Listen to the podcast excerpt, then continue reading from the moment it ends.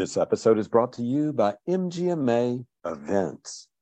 Join us June 6th through the 8th for a robust and convenient learning experience featuring education from industry leaders covering a wide variety of challenges facing medical practices today. MGMA Summit is a signature online event that allows you to take control of your journey by attending live or by accessing the sessions at your own pace until July 8th. Go to mgma.com slash events to learn more and to register today.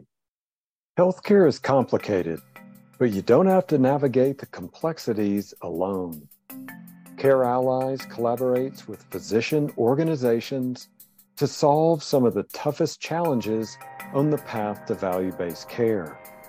As your organization works to effectively manage your more vulnerable patient populations, enhance outcomes, and improve data analytics, CareAllies brings the people, technology, and processes to support you so you can focus on practicing medicine.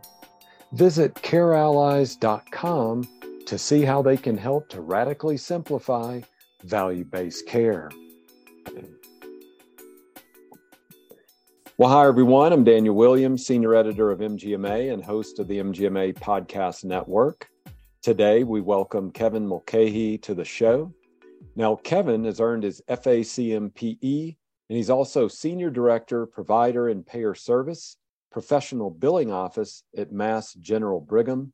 And Kevin is here today to talk about why payer contracting is more than just reviewing rates. Kevin, welcome to the show. Thank you for having me. Yeah. Now, before we take a deep dive into that topic, first, for our listeners, tell us a little bit about Mass General Brigham and, and really where your focus is there. Sure.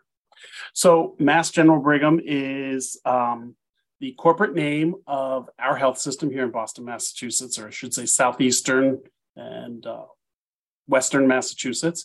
Uh, largest health system here in New England um, founded by two academic teaching hospitals, the Mass General and the Brigham and Women's Hospital, both located in Boston. Uh, we've been together as a system for 25 plus years, and over uh, the course of most of that time, we were known as Partners Healthcare. But over the last two years, we've been rebranding, and we are now really um, known as Mass General Brigham. Uh, we have uh, eight acute care hospitals, specialty hospitals, including rehab and behavioral health, and our Mass Eye and Ear. Um, we have a provider physician network of approximately 10,000 providers located throughout Massachusetts. Uh, we have a facility in New Hampshire, so we, you know, we clearly cover the service area. We bill for, uh, in Mayo Group, over 7,000 providers, and we collect somewhere in the neighborhood of about 2.1 billion dollars in net cash. So uh, we're big. Uh, we cover every specialty uh, out there, um, but at the same time, we are agile. The Massachusetts market um, is dominated by three local payers, of which two are recently in the process of merging. Um, and then the larger commercial uh, payers have a smaller presence in the marketplace. Um, our Medicaid system, obviously, as like all states, is transitioning as we go out of the PHE and the redetermination. Uh, so we'll see some shifts there, um, but most of the MassHealth population are um, distributed amongst, um, I think it's 17 different ACOs here in Massachusetts. Um, and so we do a lot of uh, medical management. We are starting back into capitation. Um, so we, we do experience a lot. Um, Medicare uh, managed care is probably about 35% of our Medicare book of business. So we still have a large traditional fee for service Medicare population. Okay. I want to thank you for sharing that. It's a great background about where you work. So tell us mm-hmm what you do at work. What is what does your day to day look like? so I have been here for 20 plus years. Um, my 21st year, Um, and you know, when somebody asks me that question, I usually say I'm a firefighter. I am putting out fires all day long. Yeah. But my number one responsibility is to make sure that we have positive and open communication with our payers so that as we work on process improvement initiatives, policy issues, claim denials, um, payment variances, um, we have people that we can talk to who are going to work with us.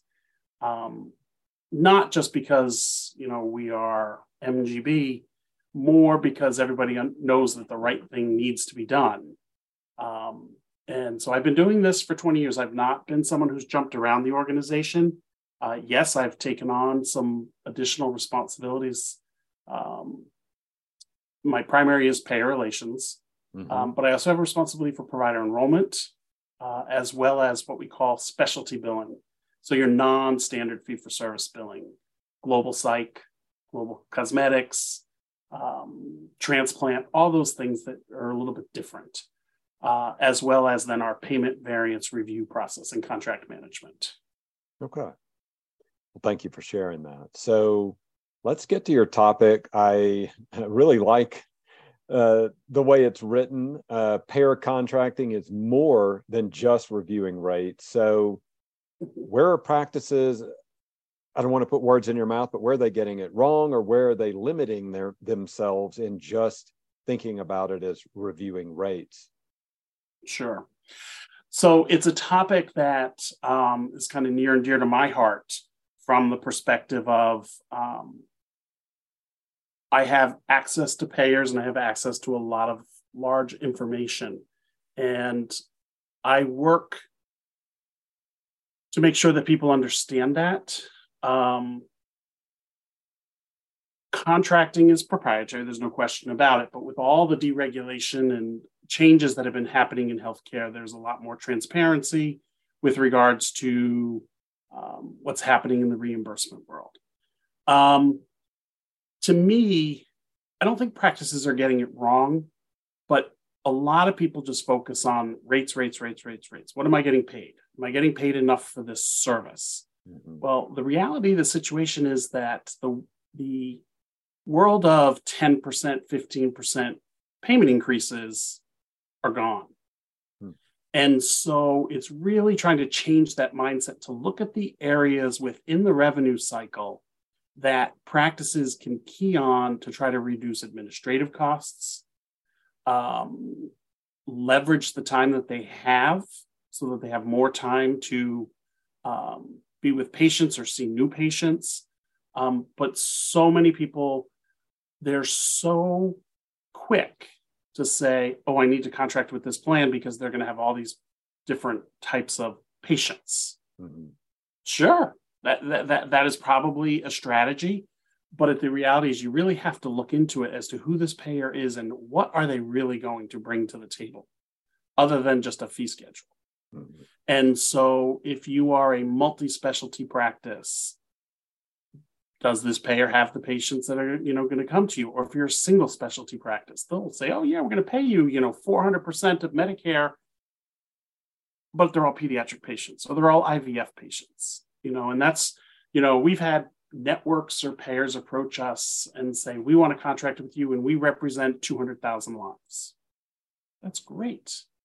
But when you start to peel back the onion, well, there are a lot of self insured patients, and those patients may not live in your service area. Or it's a service that, you know, and I'll just take IVF for example. Mm-hmm. Yes, men and women both, you know, have IV serv- IVF services, but the reality situation it is female dominated. So to tell me you have 200,000 lives, and when you go to that employer and you ask the question, well, what percentage of the population is even eligible for IVF? And it becomes a, a small fraction of that 200 lives. And so I try to get people just to think that not everything is what it looks like. And so you got to start to pull apart some of this stuff of what truly is it that's on the table um, different payers or TPAs, third party administrators, maybe bringing a book of business to the table, but it could be all Medicaid patients. And if you don't pay attention to that, all of a sudden you're going to be like, I'm not making any money here. And so, you know, you get a lot of people that will sit there and say, well, there isn't a bad contract. Well, I would disagree on that.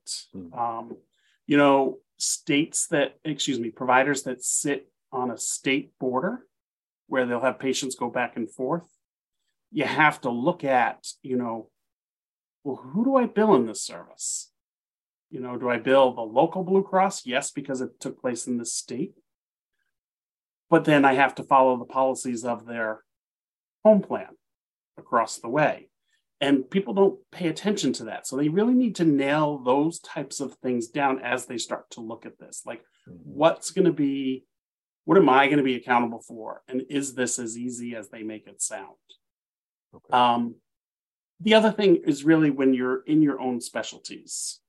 Um, if you are a single specialty practice, really knowing the inside and out of your billing operations, what exactly you do and don't do.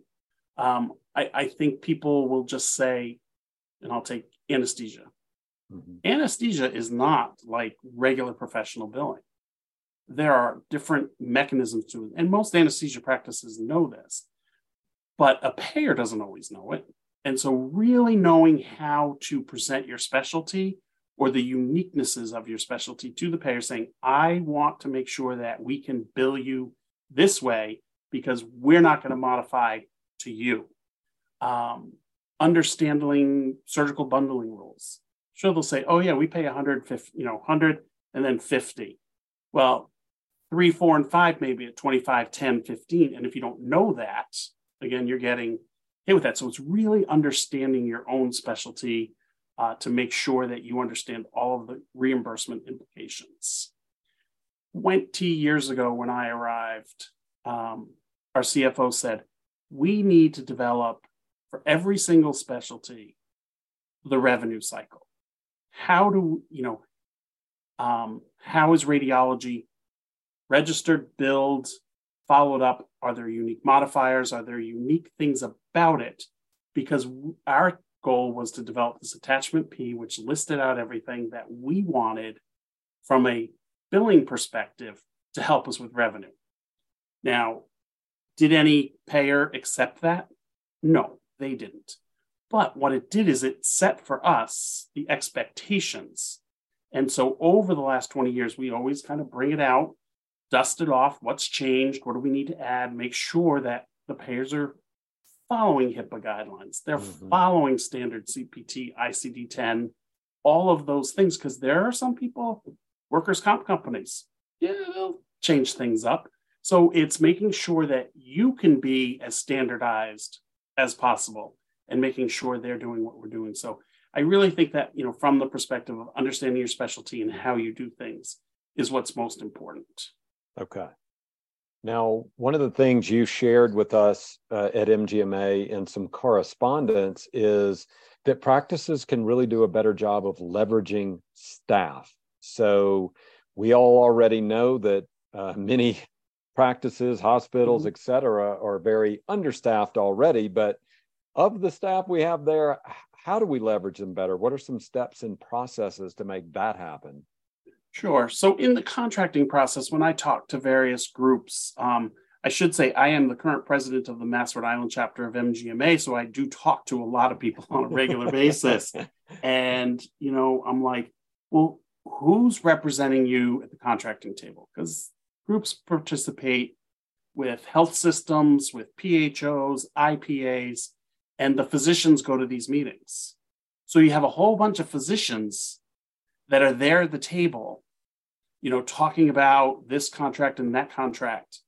But have they gone back to their to their administrators and to their billing staffs and saying, what are our problems? What are, you know, what's causing us to go, eh, you know?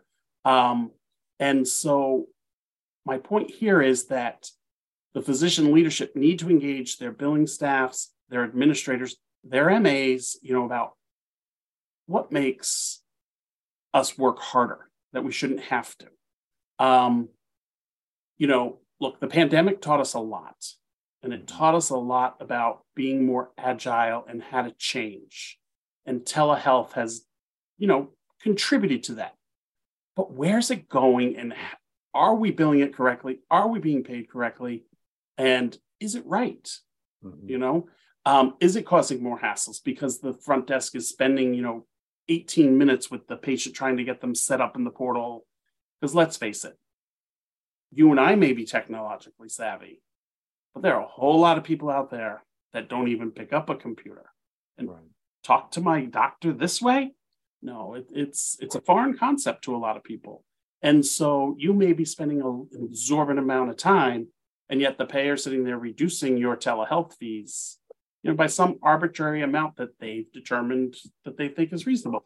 So that's why you know my role. I'm there interfacing on behalf of our providers mm-hmm. on these operational issues to sit here and say, here's where we need to leverage, here's where we need to push the payer with regards to whether it be new technology. We have a new piece of equipment. I want to be reimbursed for it. Orthopedists, a lot of them do the um, ultrasound guidance in their office. Many payers won't pay that because they're not radiologists. And so, you know, they need to bring that forward and say, we're not getting paid. Um, and we should be because we are privileged to do this. Mm-hmm. Um, but a physician sitting there talking to someone may not remember that. Um, to me, to, to me, that's where your staff, you know, who's dealing with it day in and day out, needs to make sure that they are doing it. And just, you know, my staff knows a lot more than I ever give them credit for. Mm-hmm. And they teach me almost every day through conversation. And then they'll say, Hey, Kev, do you remember?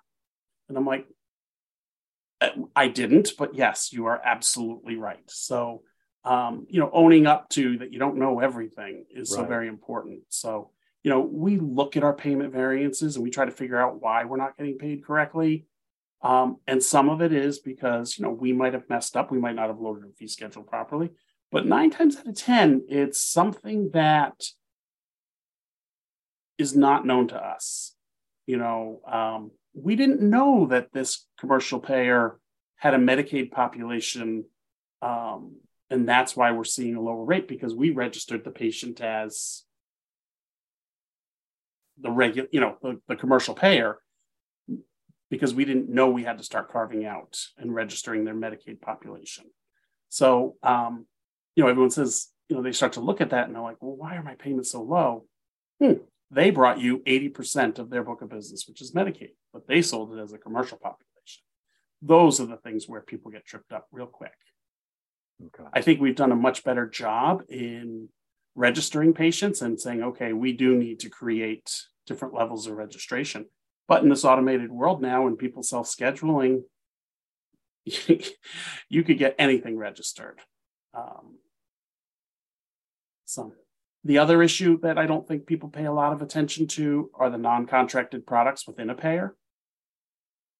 The um, exchange and the connector products um, are really deceptive. Um, patients are buying these plans with very high deductibles, and then they're like, they don't realize they can't go out of state for their services, only in emergency situations. So if you are one of those border providers, it's really, really difficult. And it's left up to the provider to sit there and educate them. So if the staff isn't telling the provider saying, hey, look, you know, we're eating this. Sure, they can come to us and they're going to pay, you know, $10,000, but that's basically a self-pay bill. And that's going to drive up your debt, bad debt. And providers don't really see that unless they are truly overlooking every aspect of the billing. Okay. For a final question, then, because um, you do have just such a wealth of knowledge here. Um, for our listeners that want to take it to the next level or even take some first steps here, are there some resources or tools you can point them to? What would you suggest to someone who really is realizing that their payer contracting game is not maybe exactly they know they can improve it what mm-hmm. what should they be doing where should they be looking or going to do that So first, um, I think you know they have to make sure they understand exactly who is doing their contracting for them. Okay. You know, um, a lot of PHOs and IPAs have practice, uh, you know, administrator groups. They have to make sure they're connected into those, or ask their physician saying we need to get in touch with the payers to kind of talk through some of this stuff. The other thing is, you know, um, if there's a problem, you know, with payments or something to that extent, um, the provider reps aren't out there anymore. So you do unfortunately have to use, you know, the insurance company and call and talk to people. But, you know, I always say if you can't get, you know, you have to validate that you tried to go through customer service. Collect your reference number from that call and then start, you know, asking for the supervisor, provider relations, or somebody attend your state MGMA payer days, you know, to try to get in front of payers, that kind of stuff. That's, you know, that's one avenue. Um, another avenue are professional associations, you know, medical specialties. You know, there are a lot of new services that come out and that doctors and practices start to to provide, but they may not be covered. So one, you got to do your research. Say, yep, Medicare is covering it, or Medicare is not covering it.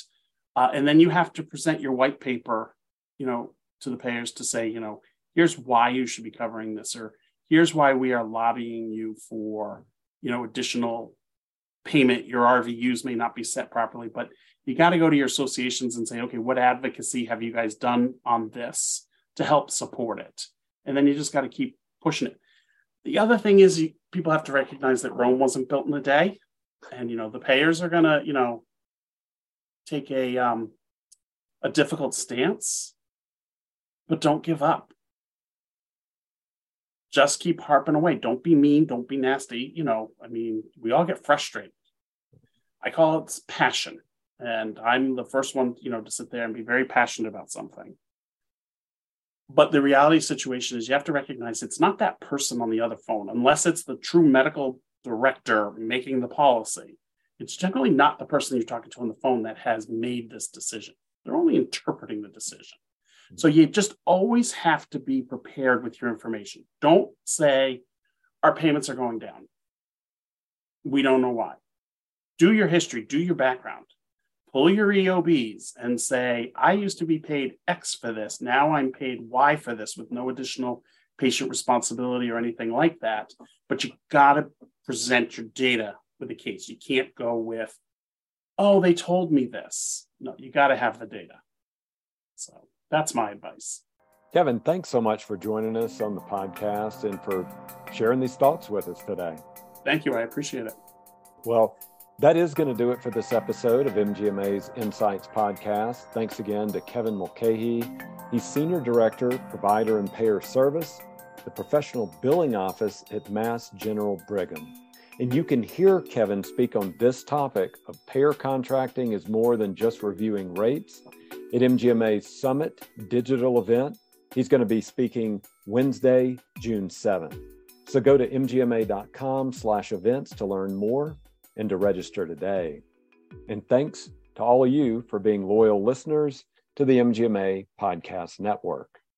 If you like the work we're doing, please consider becoming an MGMA member Learn more at mgma.com slash membership.